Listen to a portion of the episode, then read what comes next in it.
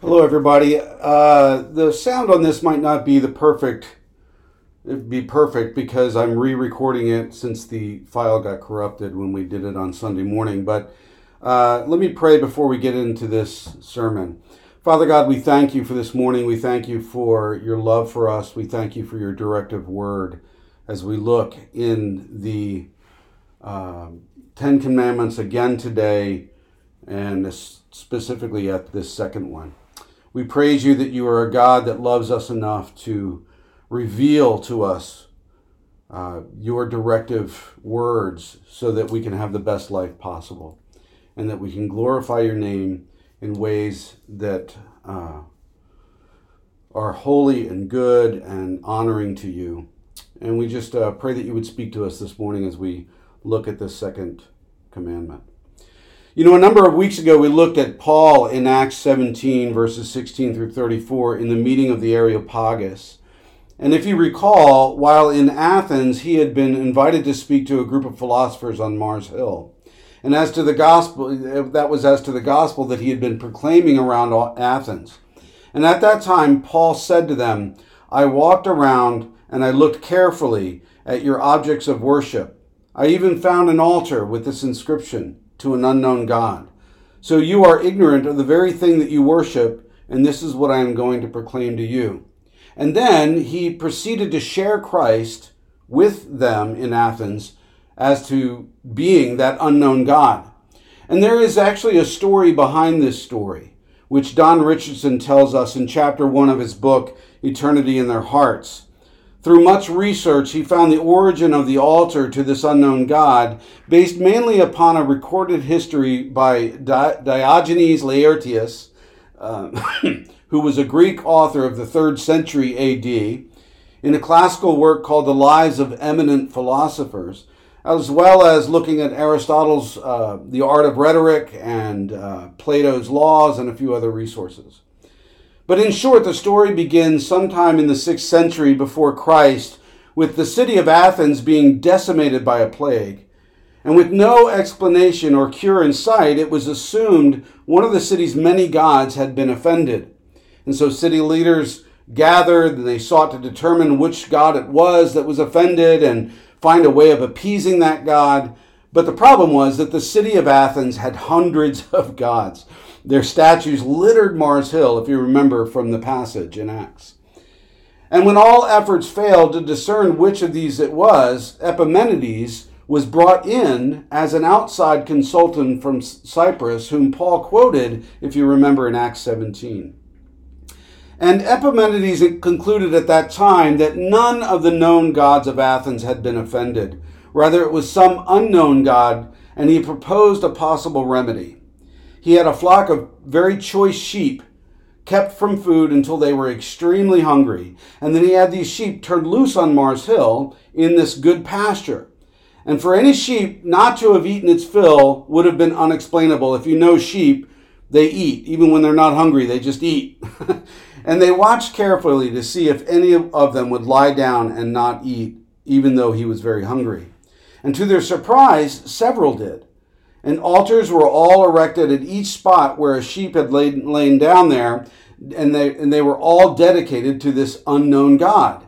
And on those altars, every sheep which lay in that spot was sacrificed, and almost immediately the plague began to subside in the city of Athens. But over a period of time, those altars were forgotten, and they began to deteriorate, and attention was given back to all the other hundreds of gods who had done nothing for Athens but just take up space on the hill there. And one altar was later restored and preserved by two uh, older council members who had been part of that process when they were younger. Uh, centuries later, Paul referred to this altar as the starting point for his sermon on Mars Hill, quoting that very poet, Epimenides.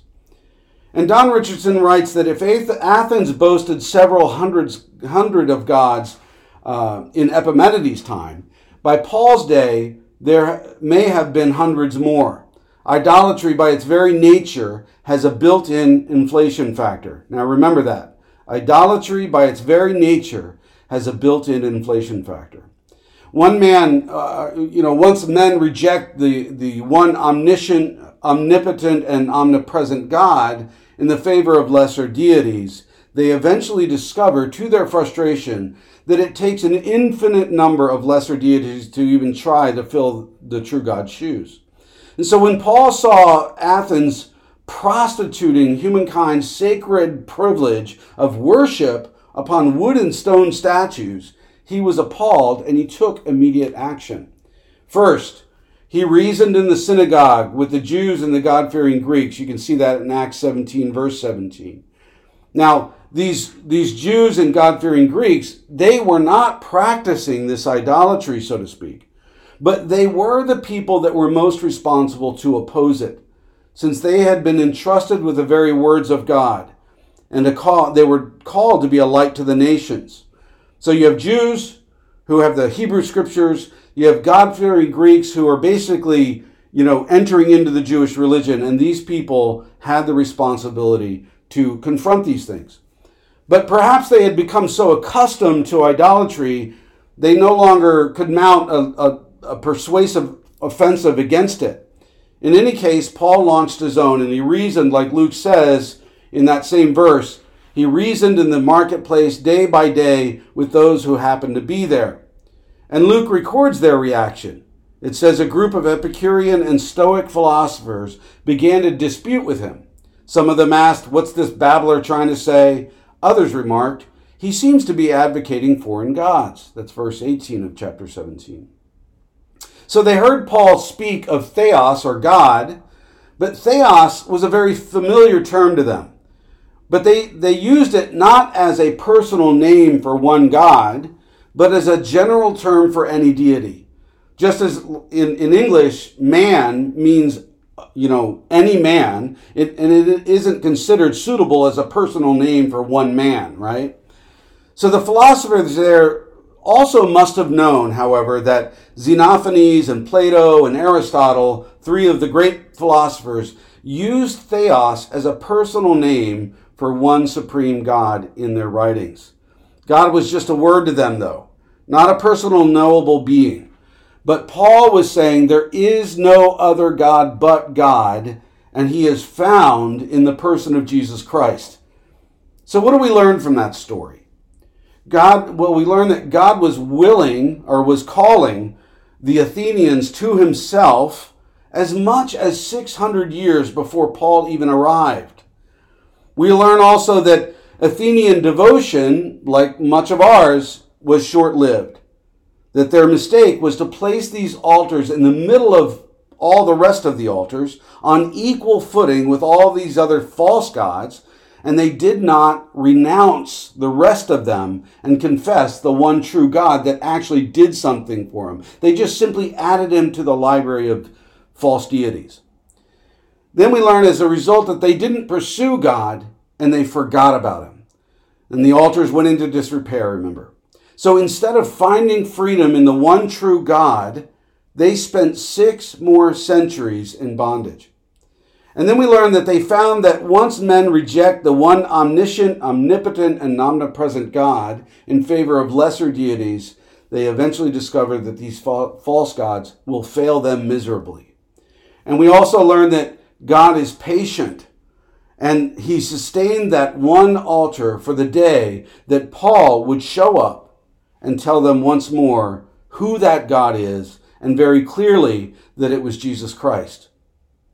Now, this week we look at the second commandment from Exodus chapter 20, where God calls us to uncompromisingly worship Him alone, not involving ourselves with all these false idols in life. There are over 1,000 references to idol worship in the scriptures, so it's important, it's a very important subject. Turn with me to page 52 in your Pew Bibles if you have one, and follow along as I read Exodus 24 through 6. It says, You shall not make for yourself an image in the form of anything in heaven above, or on the earth beneath, or in the waters below.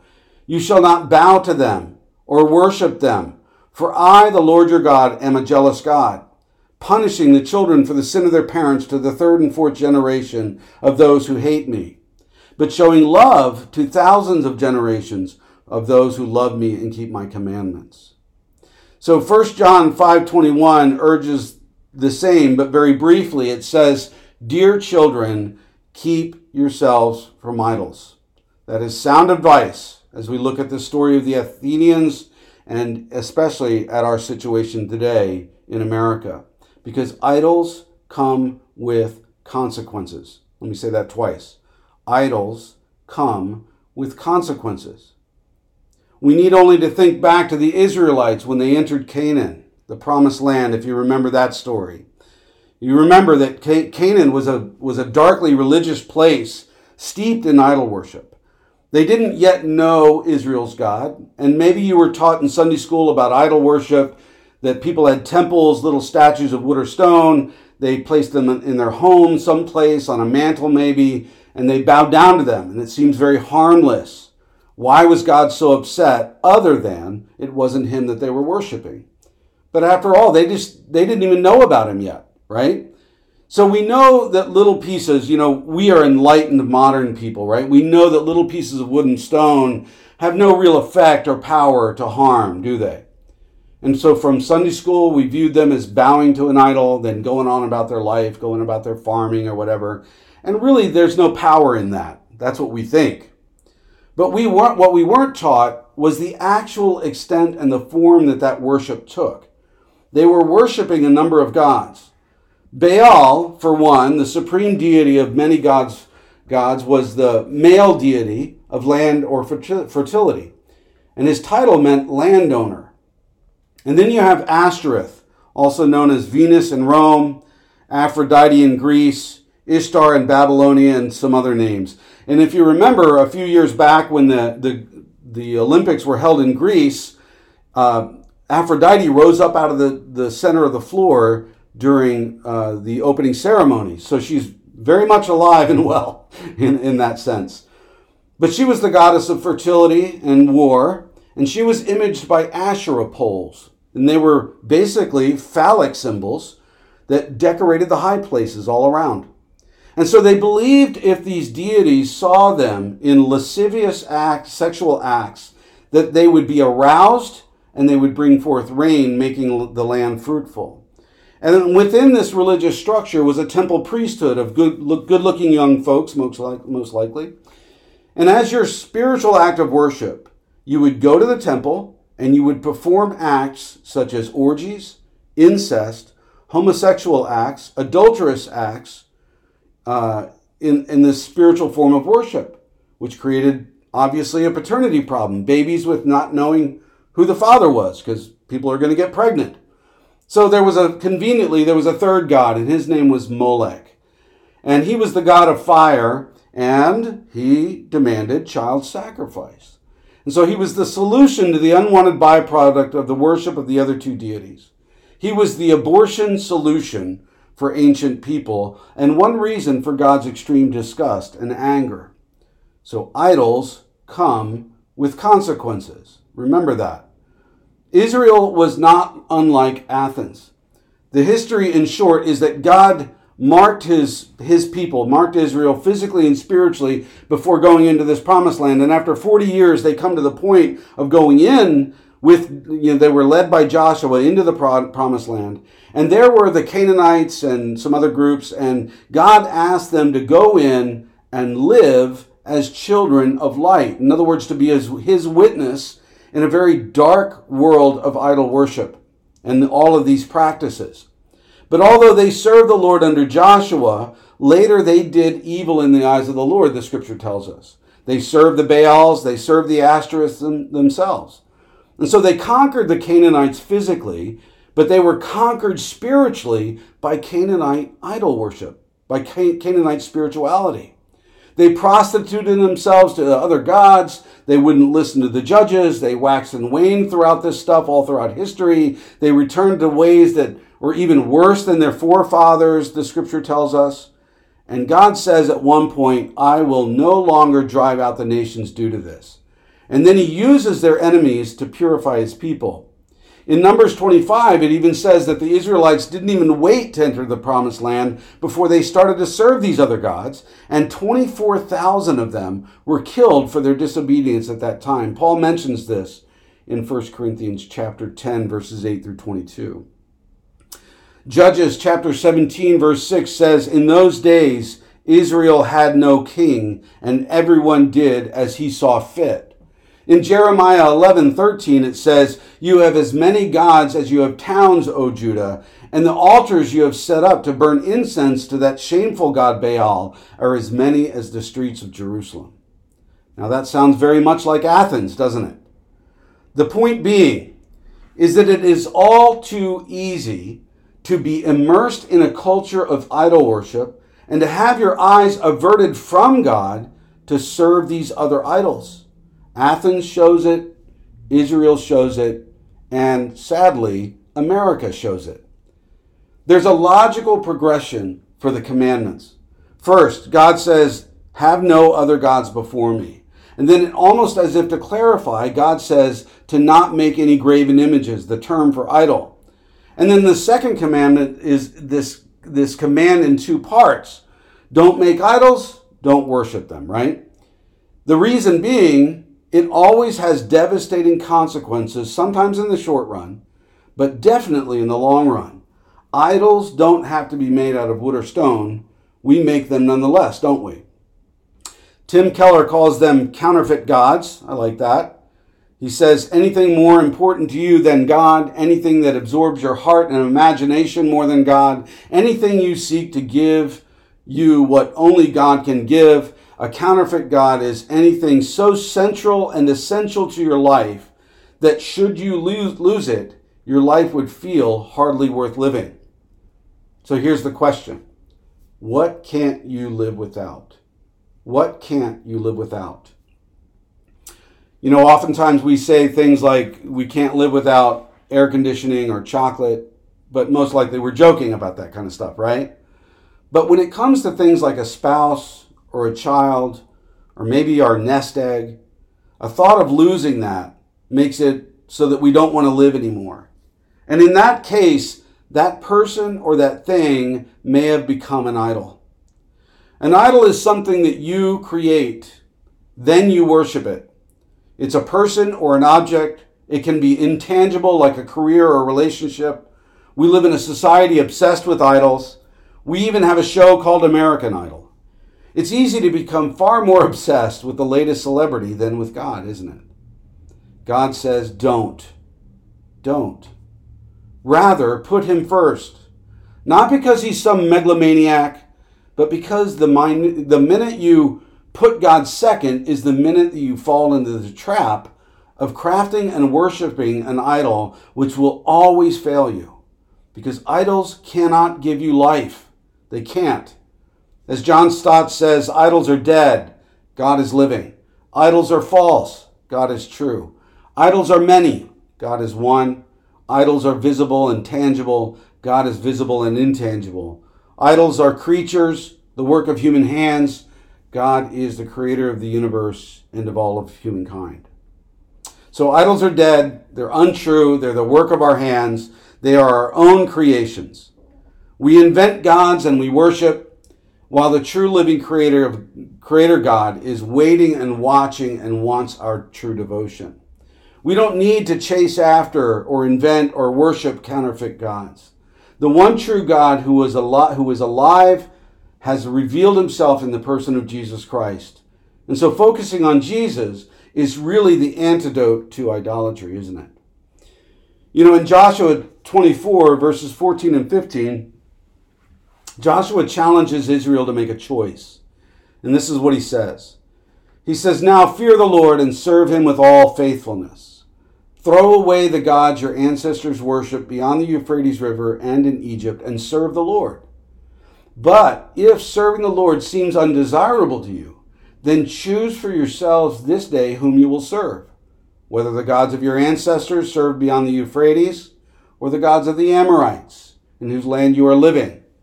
But as for me and my household, we will serve the Lord. So the choice is before us daily. Who will we serve? Francis Schaeffer writes about how many believers think that following God is a choice made at some point in the past. But in this passage from Joshua, Schaeffer points out that that word choose is not a once and for all choice. Excuse me. Rather, it is a continuous choosing under the safe covering of grace in Christ. Scripture speaks of both being saved in the sense of once and for all, because it is the work of Christ that we did not we didn't do anything to obtain it.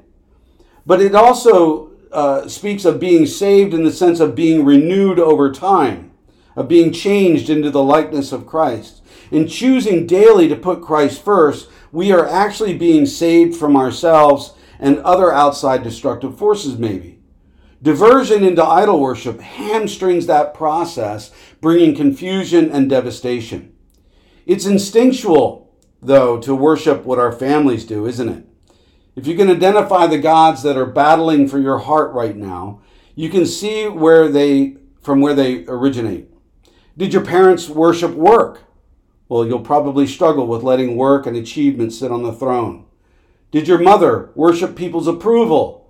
Well, I bet you're overly concerned with, with, other, with, with what others think about you. Were your parents addicted to substances?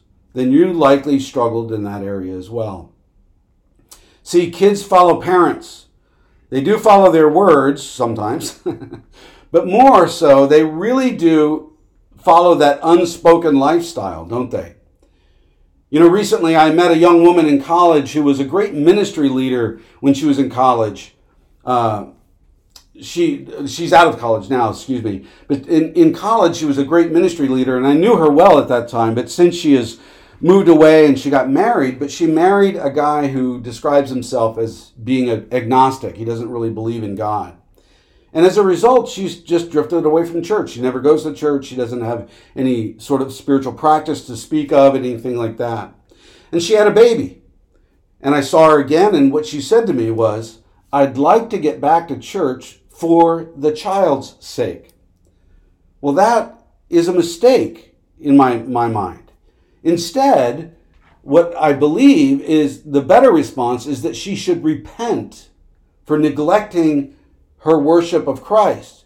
She should come back and put, uh, put Jesus first for his name's sake, not even for hers, for his name's sake, for his glory. And then over time, her child will see a mother who is in love with Christ, who's walking with God, and most likely her child will follow along in that path or at least it'll be made easier for them to accept Christ. There's a great form of idolatry, idolatry, excuse me, uh, prevalent today, fostered by cultures drifting away from sound biblical teaching, as the Paul, the Apostle Paul warned. He said, "For the time will come when men will not put up with sound doctrine." 2 Timothy four three. For the time will come when men will not put up with sound doctrine. And in these pluralistic, liberal times, many have redefined God. We've forsaken the God revealed to us in the scripture. We have recast him to comply with our own inclinations and desires. A kinder, gentler God who's infinitely more tolerant of all of our desires than the one who is revealed in the scripture. He is less demanding. He's definitely not judgmental. He is tolerating of all kinds of lifestyles without placing guilt on anyone's shoulders. And as this idolatry is propagated by churches, congregants leave believing that they are worshiping the one true God. However, these man these, these man-made made over gods are created by us, and to worship them is to worship a false idol.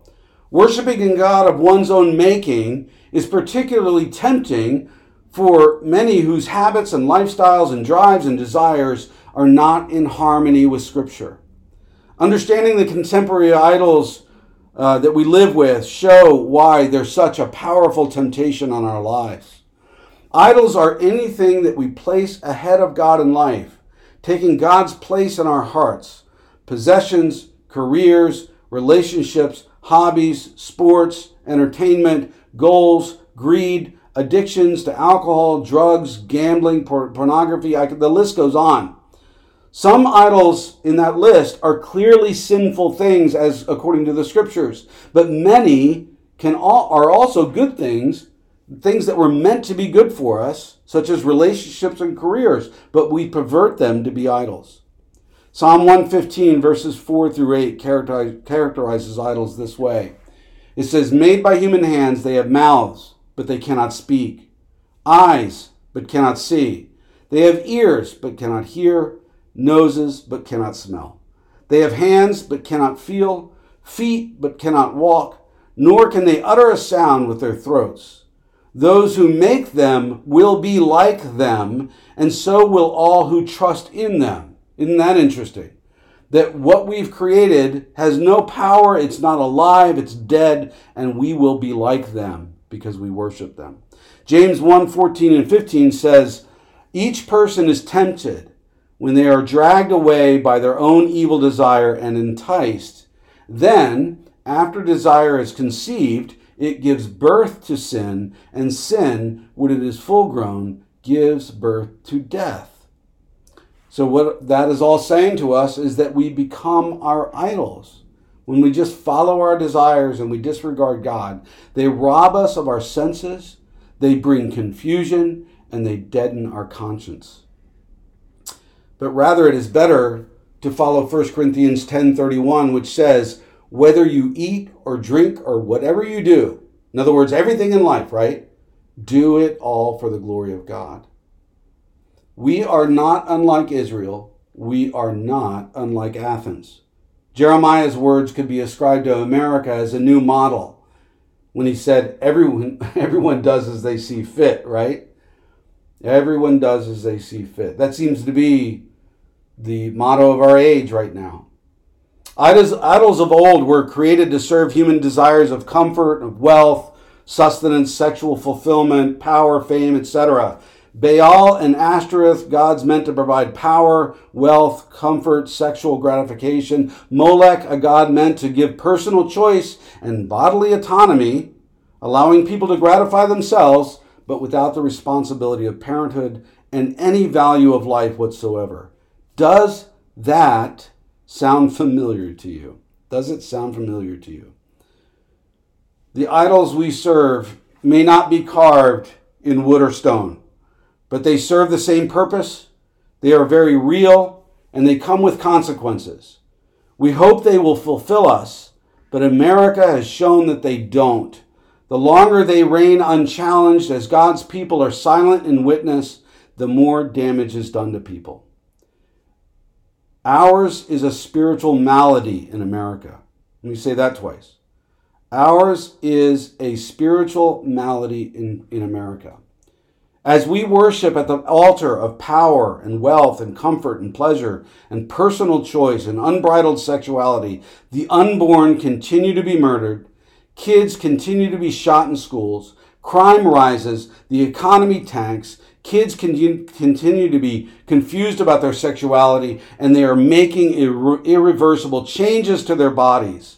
Need I go on? In other words, this is our responsibility. When we have the remedy to the plague, we have the message of Christ. Are we complicit? Are we complicit in our silence? Like the Jews and the Greek fearing, God fearing Greeks, in Athens, we have become, have we become numb to the idol worship that is surrounding us? Idolatry by nature has a built in inflation factor. And what we learn from Israel in Canaan and the Athenians of Paul day, Paul's day is still true of our culture that God is calling people to himself, that our devotion is often short lived, that we don't really renounce our idols and that we remake God to fit our desires. And as a result, we don't pursue the one true God remaining in, and we remain in bondage as a result of that. Once we reject the one true God in favor of idols, we find that they not only fail us, but they destroy us and society. But God is patiently waiting for his people to respond. So, what is it that God calls us to do about the plague? It is exactly what Paul did. Keep it simple, put Jesus first, and preach his message to those around us if we want to see any lasting change. It is Matthew 28 18 through 20, the Great Commission. Therefore, go and make disciples of all nations baptizing them in the name of the Father and of the Son and of the Holy Spirit, and teaching them to obey all that I commanded you.